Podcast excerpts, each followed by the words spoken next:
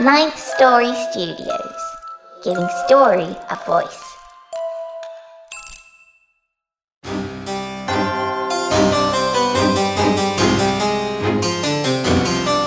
You're listening to the Wicked Library.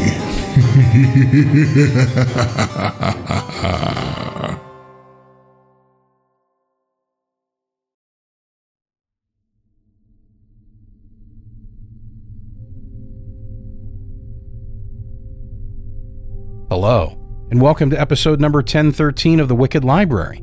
I'm Daniel Foytik, and I thank you for listening. A big thank you to those who took the time to rate us five stars and write a short review for us on iTunes.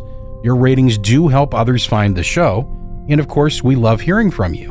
In fact, the librarian told me that he's going to start reading the best reviews on the show.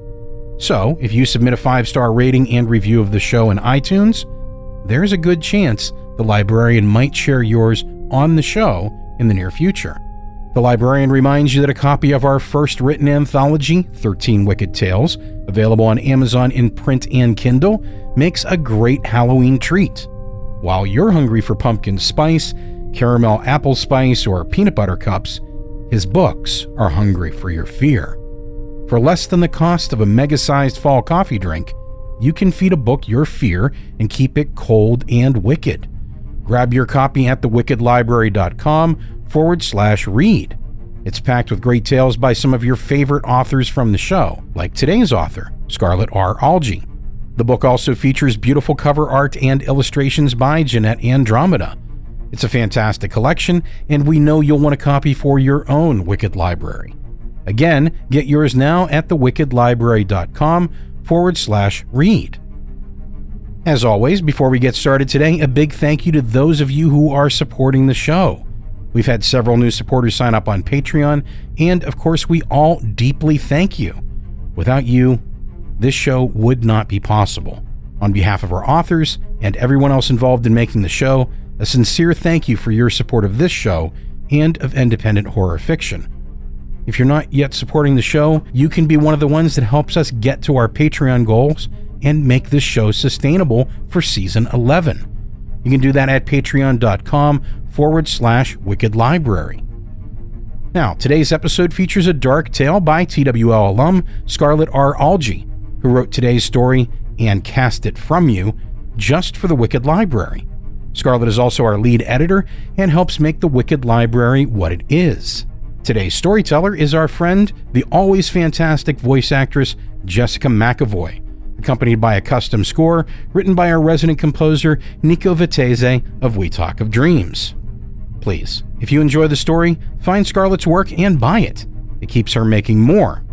You can find out more about Scarlett and find links to her other work on her bio page at thewickedlibrary.com and at amazon.com. Now, let's get wicked.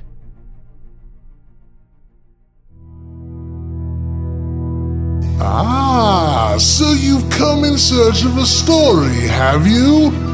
Well, you've come to the right place.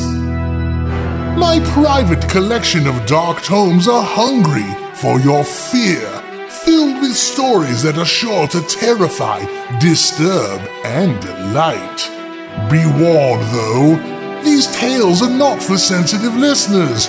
You're going to hear things that will upset and quite possibly offend. Ah, here's a good one. Follow me now and we'll enjoy this tale together. It's story time at the Wicked Library.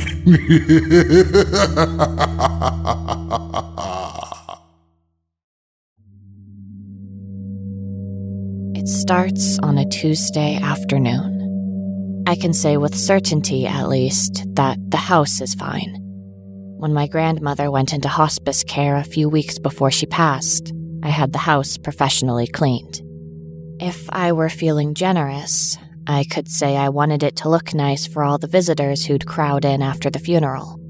But since I'm feeling honest, I only did it because I knew I'd be moving in and wanted to spare myself some work. That sounds selfish, and I don't mean for it to. Grammy and I had always been close, even when I went halfway across the country to go to college. even when I landed the job I'd always wanted, a hundred miles from home. As a kid, I'd climbed all the trees and worn out multiple tire swings and eaten enough apple pie to fill an Olympic sized swimming pool. After my mom died, Grammy had said that I'd always have a home with her if I wanted it. Sure, this move was going to balloon my 10 minute daily commute to a 90 minute drive each way, but I'd been more than thrilled at the idea of getting out of my tiny one bedroom apartment and never paying rent or listening to the other tenants screaming kids again. But Tuesday. The shed is not fine. I'd found the key, still pristine, in the kitchen's junk drawer but the padlock it had fit into was so rusted it had practically broken off in my hand. My guess is that Grammy had locked it tight after my grandfather died 20 years earlier and had never ventured in there since. I lean on my broom and drag a plastic gloved hand across my forehead, smearing grime, and decide that I couldn't have been more right. This place is a wreck. One corner is just a stack of empty red plastic gasoline cans, caked inside with brown residue and brittle with age, towering almost to the ceiling. Another holds the bicycle I'd learned to ride when I was eight, now rusting away under a moldy, water stained sheet. Grammy's old Singer sewing machine and its table take up part of the wall under the lone window, surrounded by boxes of piled fabric scraps that look to have provided bedding for generations of mice. And the dust. Sweet Jesus Christ, the dust. It's pale yellow, like sand, and fine as powdered sugar, and at least two inches thick on every horizontal surface, more like four in the corners. It coats my tongue with every breath and tastes like sawdust, and I know that because as soon as I'd taken two steps in here, I'd sucked a mouthful of it in and sneezed it back out, sending pillowy little clouds of it swirling, right in my face, in my hair, between my teeth. I'd run back into the house for a mask after that, cursing myself for not thinking of one in the first place, for thinking the worst threat would be loose planks or water damage or a lone rusty bicycle. Still, even with a mask on now, I've sneezed 10 times in 20 minutes. My throat is gritty and my eyes are starting to burn. I can't believe I'd thought a broom and a pair of gloves would be sufficient. I'd had plans to make this into a little creative space, a sewing room or studio. I never expected this. First mistake. Scratch that. My first mistake had been not having this place cleaned along with the house, or better yet, razed to the ground. Though that gives me the mental image of the collapsing shed billowing out a mushroom cloud of faintly wood flavored nastiness that would blanket the house or even the town. I can't even laugh at that. The mask won't fit my face properly, and even swearing to myself is just a guaranteed way to get another mouthful of particulate filth. Even after I remembered Grammy's old trick of wrapping the head of the broom in a damp towel before slowly, assiduously attacking the mess in the corners, there's more dust swirling in the air, sticking to my skin and the folds of my clothes, glittering in the odd ray of sunlight than in the carefully collected knee high pile I've amassed in the middle of the floor. Every stroke of the broom leaves a trail behind, a silver streak of decay. I sneeze again, again, a third time. Tears burst from my eyes and run down the inside of my mask, the wet streaks on my face acting as instant dust magnets. Coughing through tightly clamped teeth, I prop the broom against the wall and head for the door. This is going to take another professional.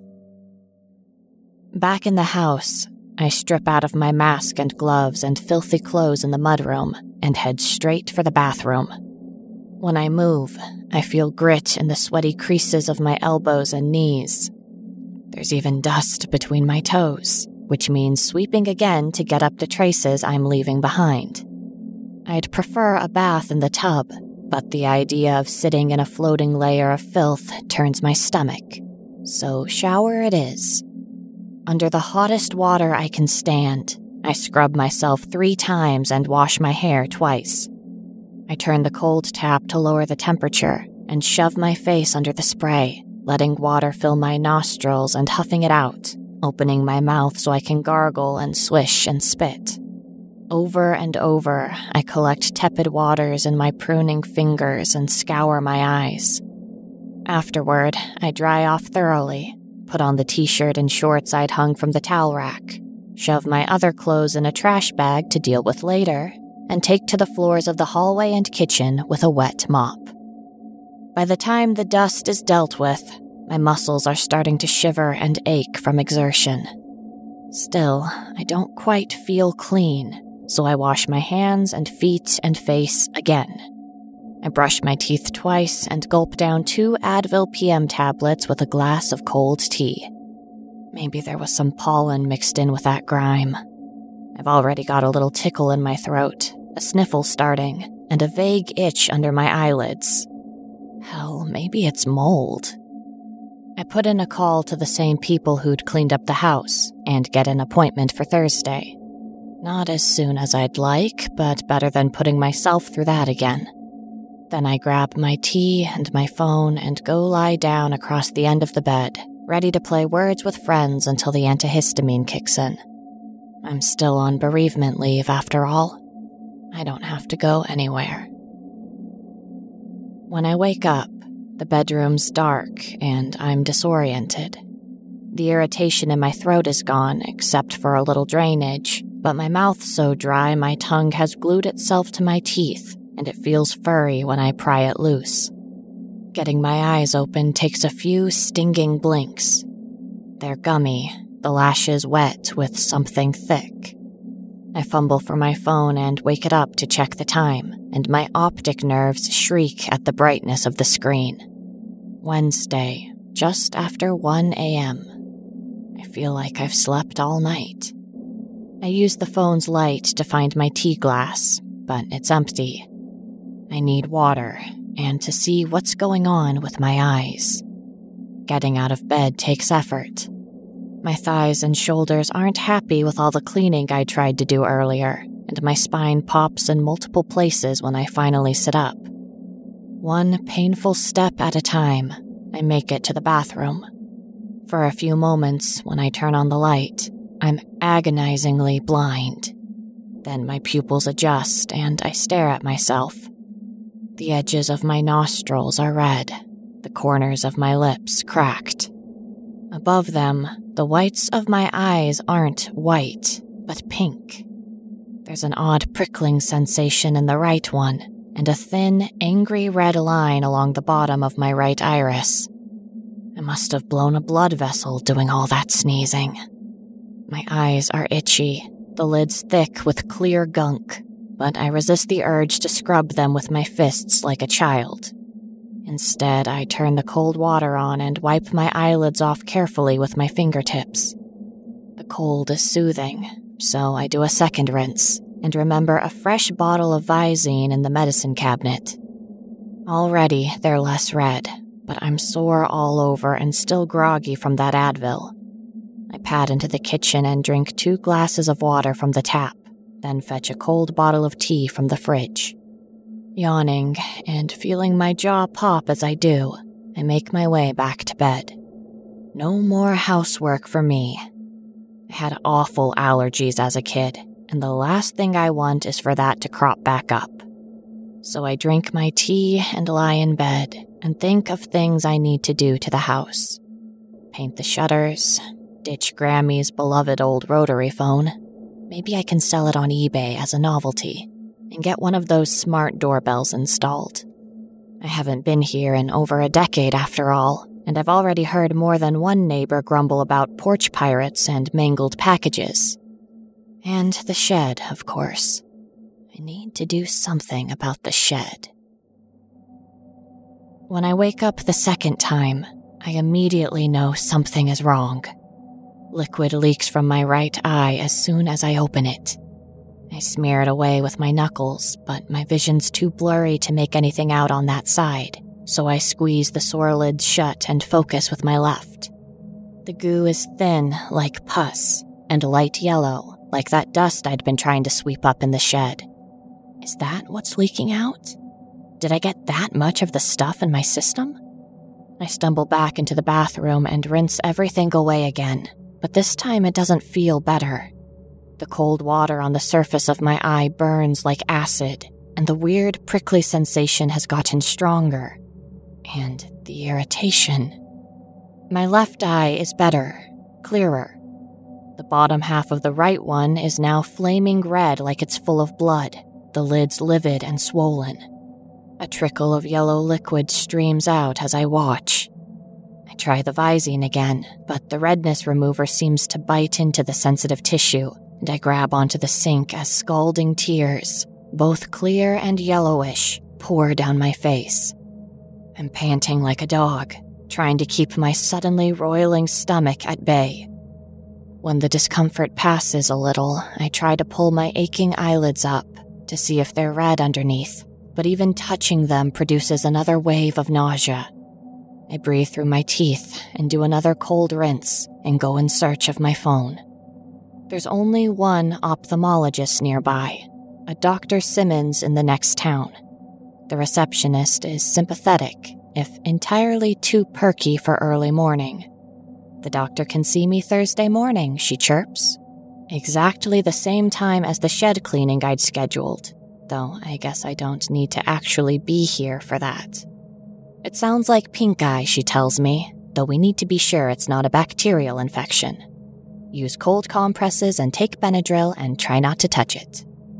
Almost immediately, my eye starts itching like mad. That is one impressive case of conjunctivitis, Dr. Simmons says.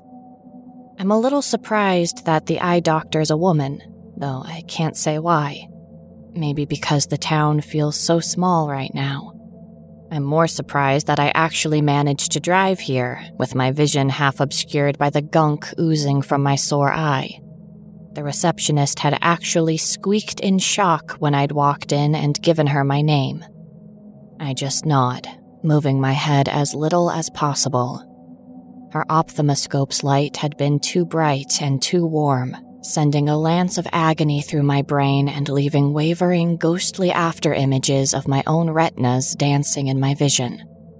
So, how do we treat this? And why isn't it in both eyes? She shrugs. You said you were wearing a mask while you were trying to clean up the shed, but no safety goggles. Did you rub your eyes? Safety goggles. I hadn't even thought of them. And I want to say that no, I hadn't rubbed my eyes. I'd been too busy sneezing, and anyway, I'd had gloves on, but. I don't know, I admit. I just don't know.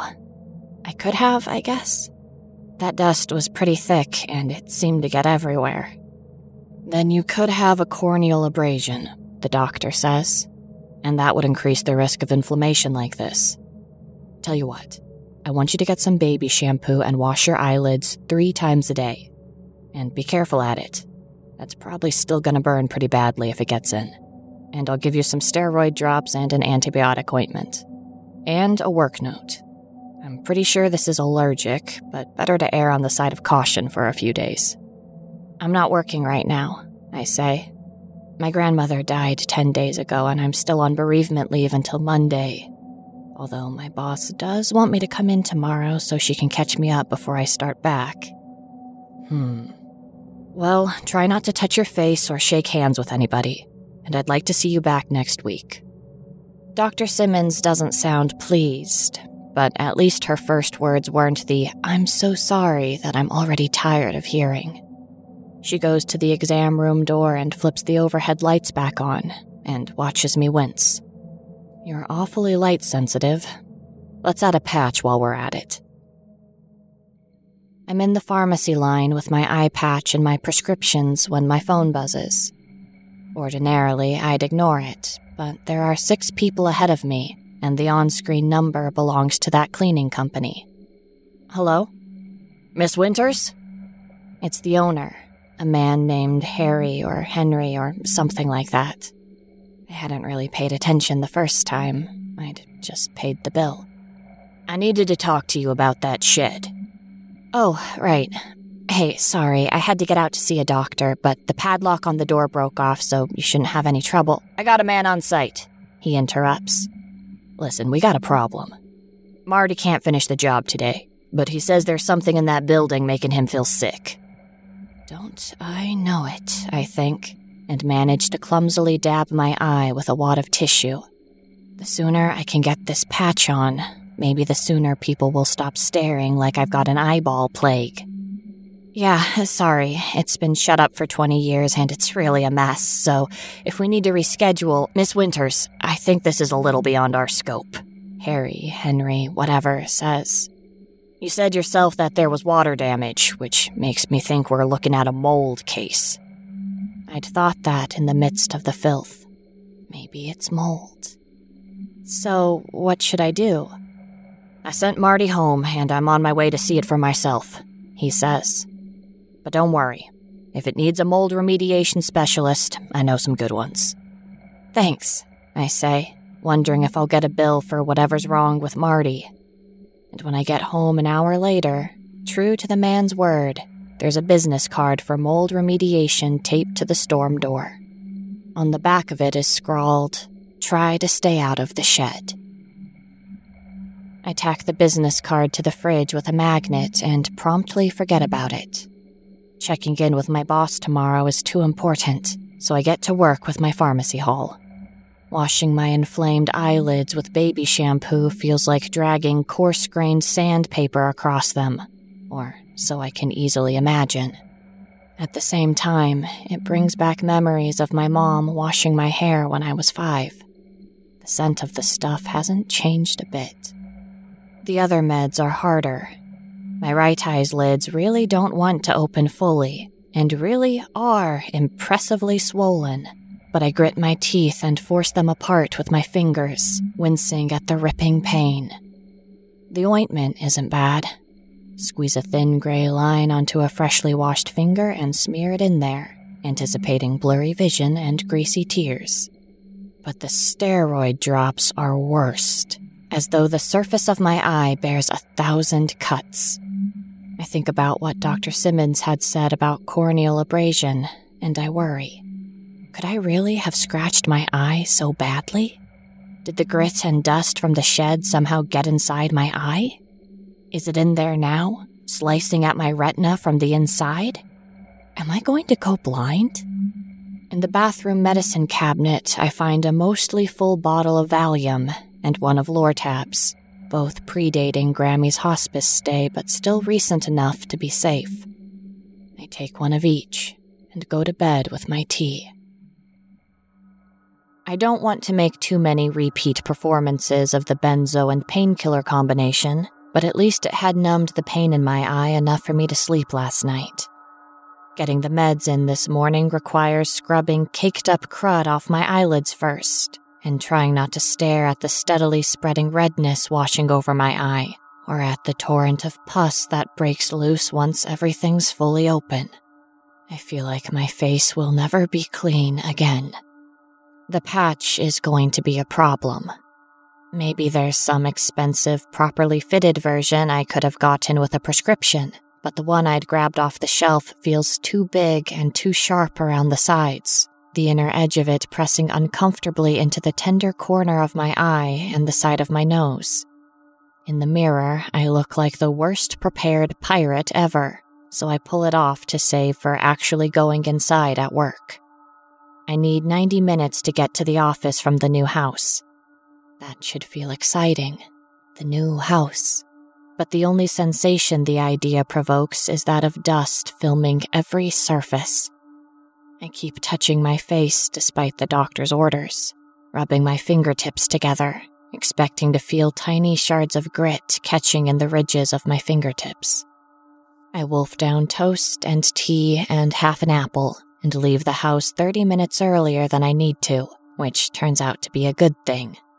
My vision keeps smearing and doubling, and four times I have to pull to the side of the highway and swipe a fresh layer of effluvium from my cheek. By the time I pull into my designated parking space, somehow 10 minutes early despite all the stops, I've rubbed a raw spot into my face and stripped off half my makeup, and that prickle inside my eye is now a weird, sickening, crawly feeling. I put the patch on gingerly, stuff some clean tissues into the pocket of my jacket, and feel thankful for once that I'd only had to use mascara on one side. I walk in expecting my coworkers to ask questions or make jokes, but nothing like that happens. A couple of them express their condolences about Grammy and ask how I'm holding up, but for the most part, they take in the patch and the redness of my cheek, and their gazes slide uncomfortably away. No one actually asks what's happened, though I wish they would. It would be easier to take than the glances and whispers. My boss, Teresa, raises her eyebrows when she sees my face, but she doesn't say anything until I'm safely in her office and she's got my client's accounts pulled up on her laptop. So, two weeks back out in the old country home and you've already poked your eye out, Kris? There's a little fixedness in her gaze as she says it, a little desperation that I'll find the question funny, and I can't help it. I grin, even though I immediately wince as the expression tightens my eyelids. Something like that. Doc says it's an abrasion. I went on a cleaning spree and ended up scratching my eyeball with my work gloves. That's definitely doing it wrong. Teresa grimaces in sympathy, but then she squares her shoulders and turns the laptop screen toward me. Okay, if you can see to take a few notes on your phone, let's go over what's changed while you've been out. 45 minutes later, I have enough information stashed on OneNote that I can get back into the stream of things next week with ease. I'm also on my third tissue, having had to devote one hand to dabbing at the bottom of the patch to keep it from leaking. Teresa watches with her lips thinned and her nose wrinkled, and it suddenly dawns on me that the goo has developed a smell. Maybe it's from the ointment. Kris, are you sure you'll be ready to go on Monday? Teresa asks as I stand to walk out. She starts to put a hand on my shoulder, but drops it as the idea of being touched anywhere near my face makes me flinch. That eye seems pretty bad. Uh, I'm just having an allergic reaction to go with the scratch, I say. It's only been 24 hours since I started the meds. I'm sure it'll be much better by then. If you say so, she answers dubiously, shifting in her seat. You know what? Go ahead and take next week. Get that looked at again. It might be contagious, and I really don't need half my staff coming down with. with that. I'll be fine by Monday, I want to say, but I don't believe it either. On the way back to my car, I spend five minutes in the office bathroom, rinsing my eye out and washing down the patch with disinfectant soap.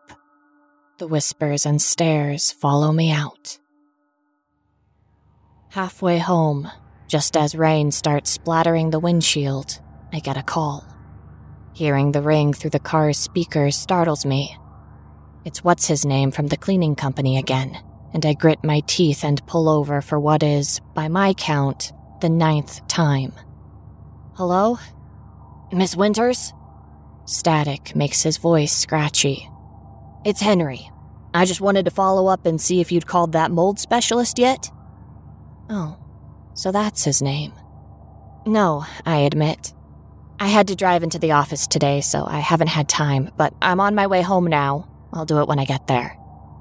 This must be about whatever happened to Marty. I haven't been back in that shed either. What's going on? Uh, Marty's wife called. He's in the hospital, Henry says.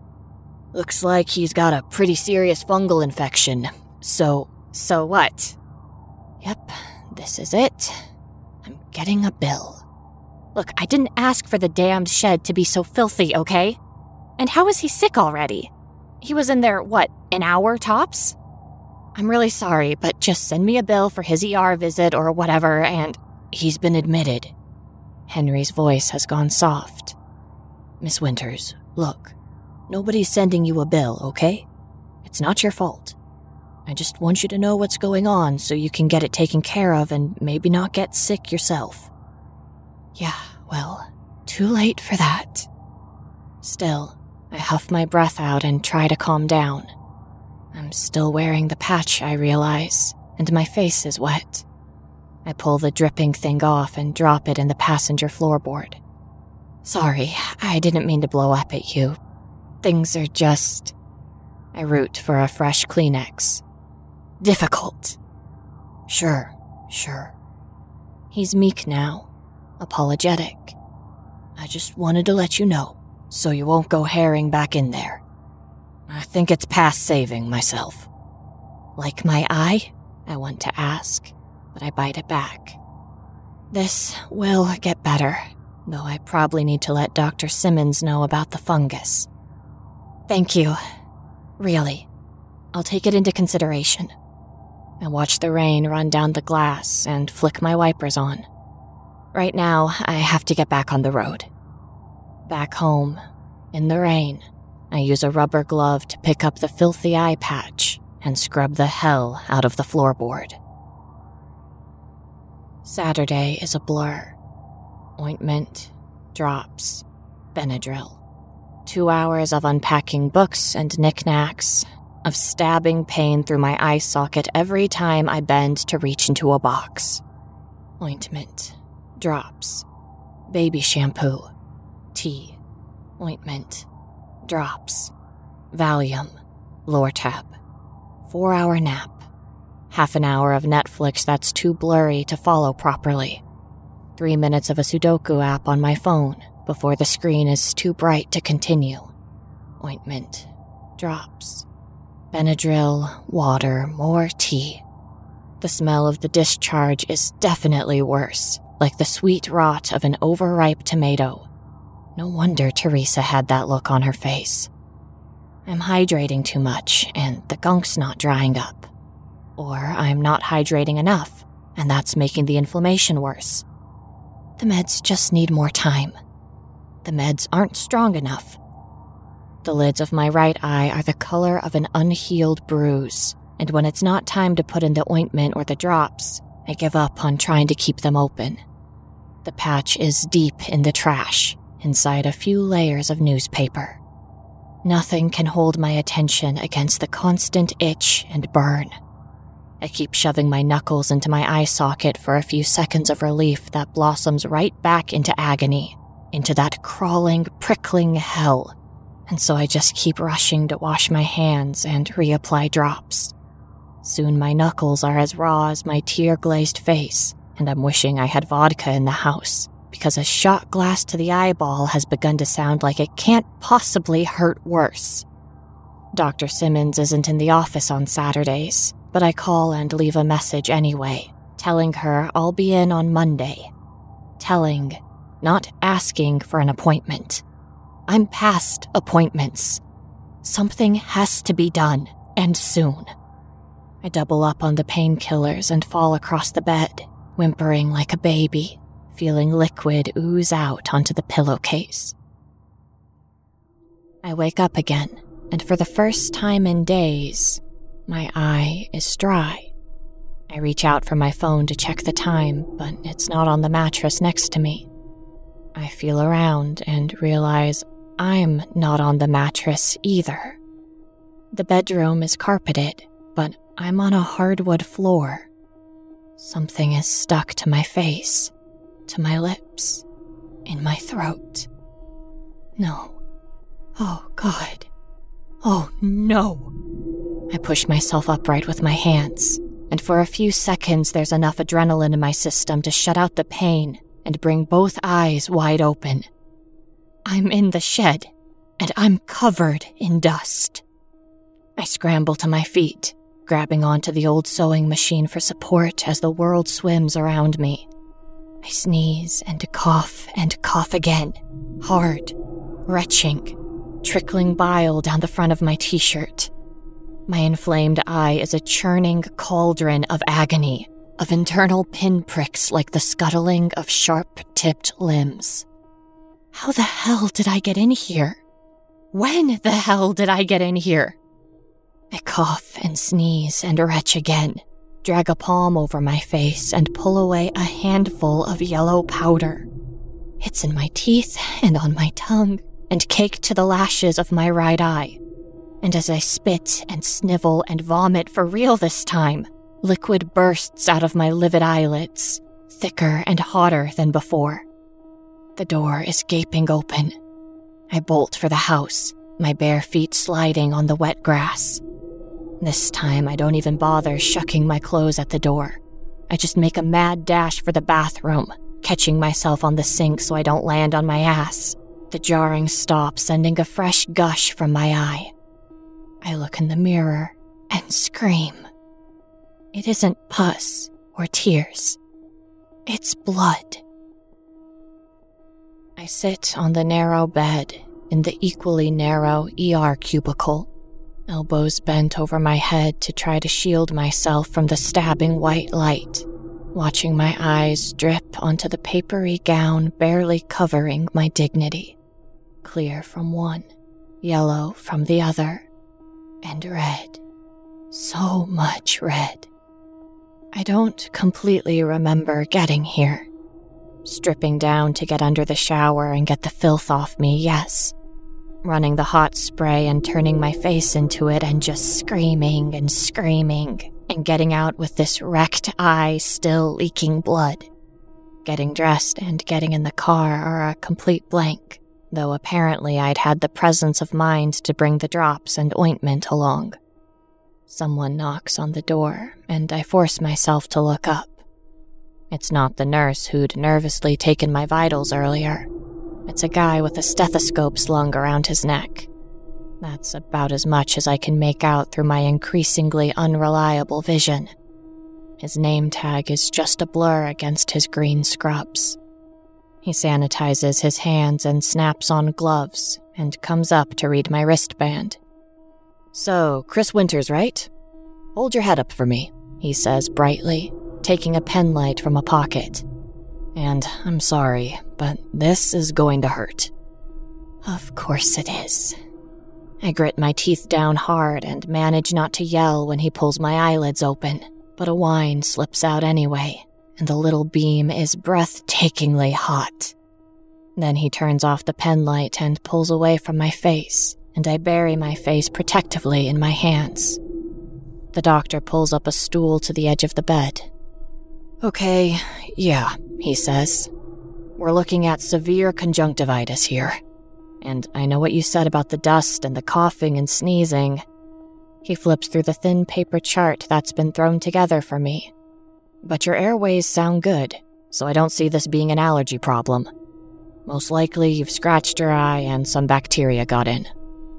I think of Marty and wonder if he's in this hospital right now. Not a fungus?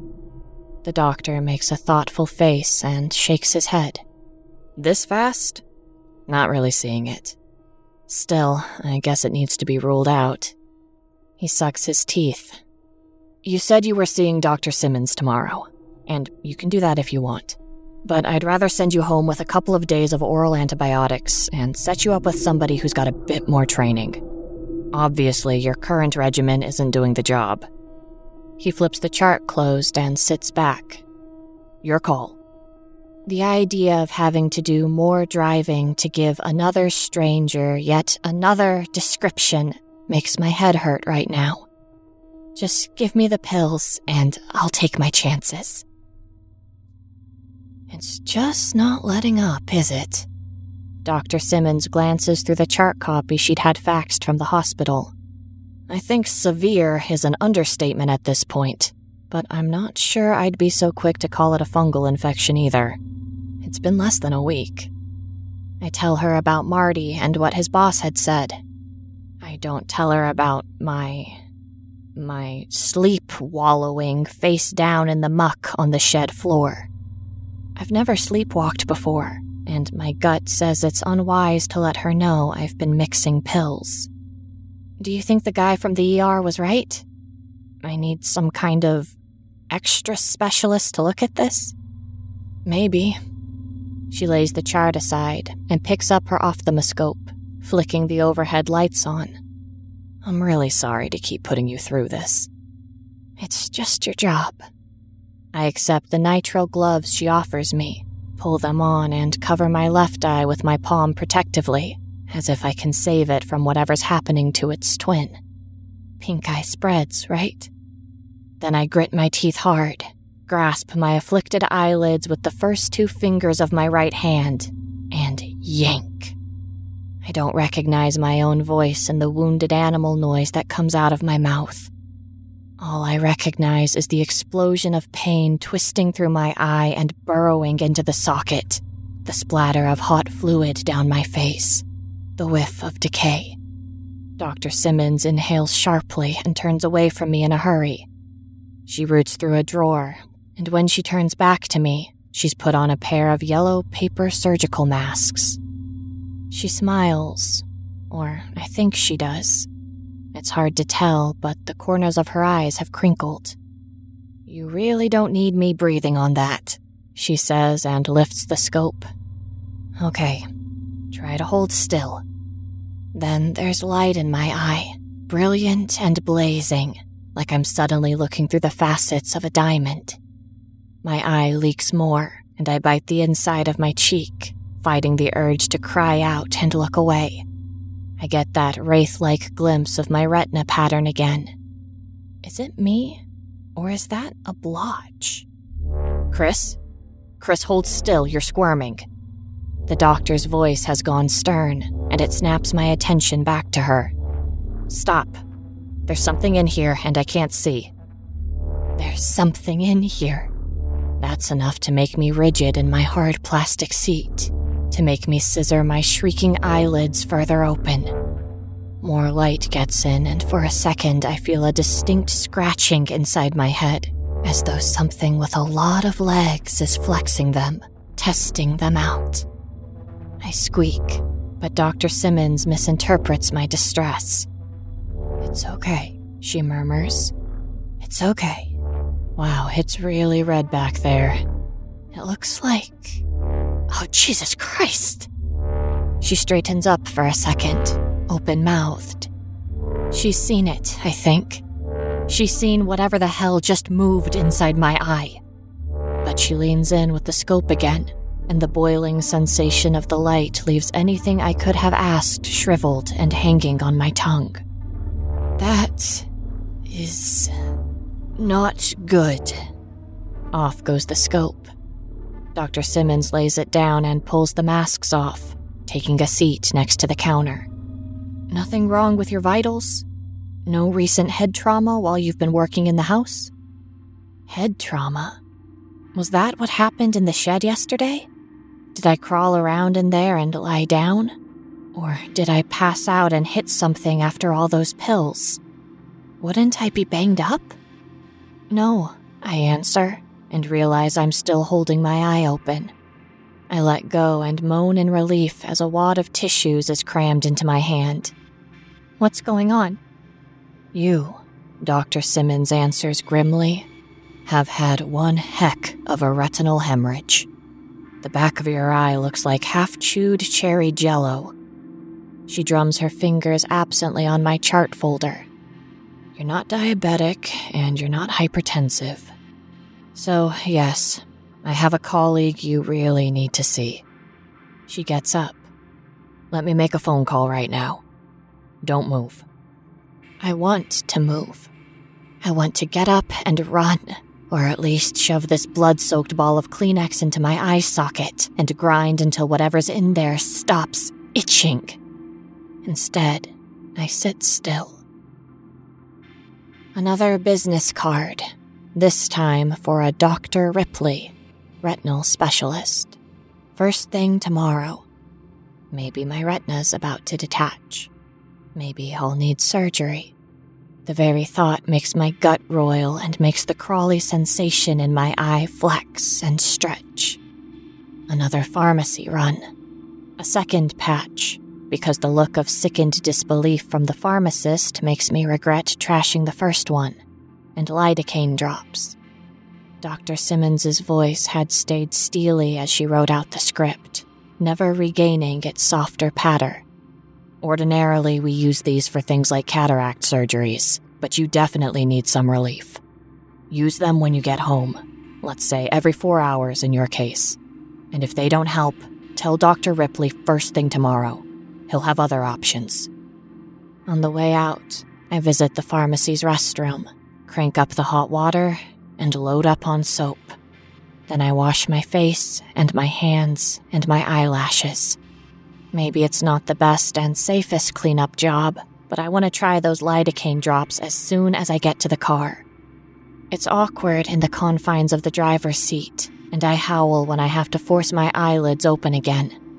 The liquid is thicker than I expected, almost like a gel, and a little more difficult to squeeze out of the bottle. But two drops splat onto the surface of my eye, and immediately it feels like I've squirted lighter fluid in there and tossed in a match. My instinct is to grab a tissue and scrub the stuff right out, but I just take hold of the steering wheel and breathe through my mouth and wait. And slowly, slowly, the pain settles down. The crawly feeling in my eye subsides, as though something's turned over and gone to sleep. The burning itch dies down, still niggling but lessened, something I can almost ignore. God damn, I say aloud in surprise. It's a miracle.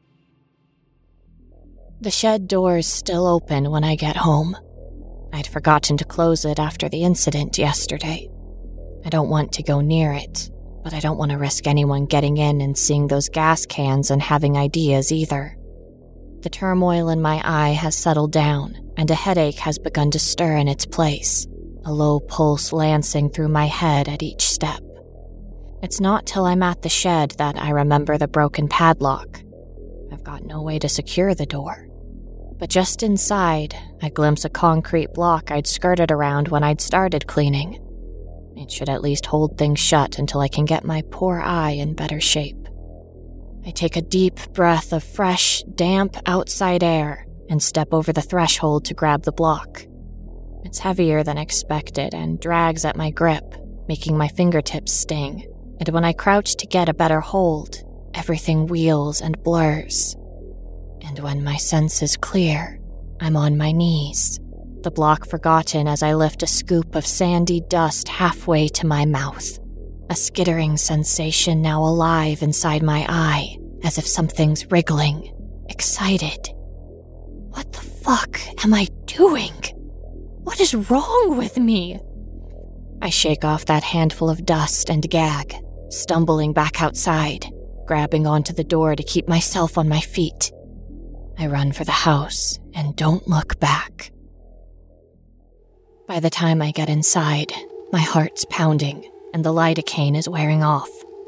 By the time the appointment card for the retinal specialist has gone on the fridge, beside the one for the mold remediation service I still haven't called, I'm shaking all over as agony thrashes through my skull. I need more drops, more pills, more something. I scrabble in the medicine cabinet, scattering bottles into the sink. The tube of antibiotic ointment clatters against the porcelain, and I snatch it up, squeeze out a thick line, jam it into my eye. It burns like hellfire, and my head throbs. And inside my eye, there's a sick, twisting sensation. Then something jabs outward through my sclera, and my already blurry vision goes dark. For a long moment, I'm paralyzed, panting, drooling helplessly onto the items in the sink. Touching the surface of my right eye brings a wash of weakness and the feel of something stiff beneath my fingers, making me drag my heavy gaze to the mirror. My left eye's blurry until I blink a few times. Then it focuses. And there they are two slender, deep red stems sticking out of my right eye like prongs. And then one of them moves. I scream and scramble backward, my ass hitting the edge of the bathtub. Something's in my eye. Something's alive inside my eye. I know what I have to do, and it can't wait for tomorrow. I shake the pills out into my hand Valium, Lortab, Benadryl, without counting, and chew and guzzle water from the tap. I grope blurrily into the kitchen and pull a grapefruit spoon from the silverware drawer. I snap the tip from the bottle of lidocaine drops and tilt my head back and pour. I go back into the bathroom and sit on the floor at the side of the tub and lay my phone down within easy reach. I pour in the rest of the drops. I'm running on adrenaline, but for how long? The drugs kick in fast and hard. I'm dizzy, queasy, drooling again, but I can feel the surface of my eye breaking, pinprick by pinprick. It's time. Everything is heavy now, slow. My head weighs a ton. My upper eyelid feels weird in my fingers, rubbery like silicone, like something detached from me. This time it stretches easily over the sharp tip and teeth of the spoon, the discomfort fuzzy and distant until somewhere metal meets bone. Then it's torture again, limbs scraping, flailing for purchase inside my eye. The jolt of agony clears my mind enough to let me tighten my grip on the spoon, to take one deep breath before I swing my head forward and slam the end of the spoon into the bathtub's rim. There's a ripping noise and a gush of hot liquid. In the darkness rearing to swallow me, someone screams, and I think it's me. Slowly, so slowly, I wake up. Raising my head sends a spike of fresh torment through my skull though at least the rush of blood seems to be drying. I brace myself on the edge of the tub and paw at my phone, managing to hit the side buttons enough to fumble an emergency call through. The edges of my vision, what's left of it, are growing black, but I squint and strain and manage to focus on what's in the tub. The spoon, black in a pile of jellied blood and what's left of my right eye.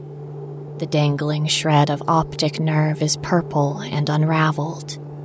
The surface of the eye itself has split open, spilling tacky pink liquid and a mountain of sand colored dust. And beside it, a dark red, spider like creature rests on its back, dead legs curled inward. My breath stirs the dust and this time it doesn't drift, it rolls, rounded, like tiny eggs. Nausea clenches at my gut and forces me to lie back. The 911 call has connected, I can't say anything, only pant and groan as a fresh wave of darkness washes over me. And as my vision dims, softly, ever so insidiously, my left eye begins to itch.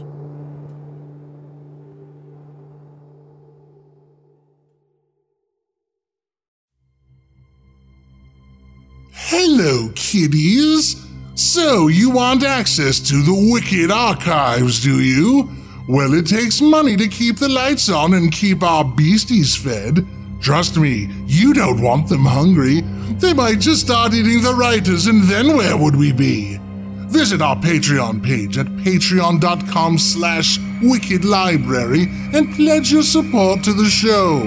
For $2 a month, I'll give you a key to our collection of classic episodes. For $5 a month, I'll let you hear the bonus stories before the rest of our listeners. Even more tantalizing rewards await for those who want to sacrifice more to us. Over 70 classic episodes are lurking deep in the private area of the library, just waiting to be heard by you. Pledge yourself to the library today, and you'll be ours forever. You're going to like it here, I think.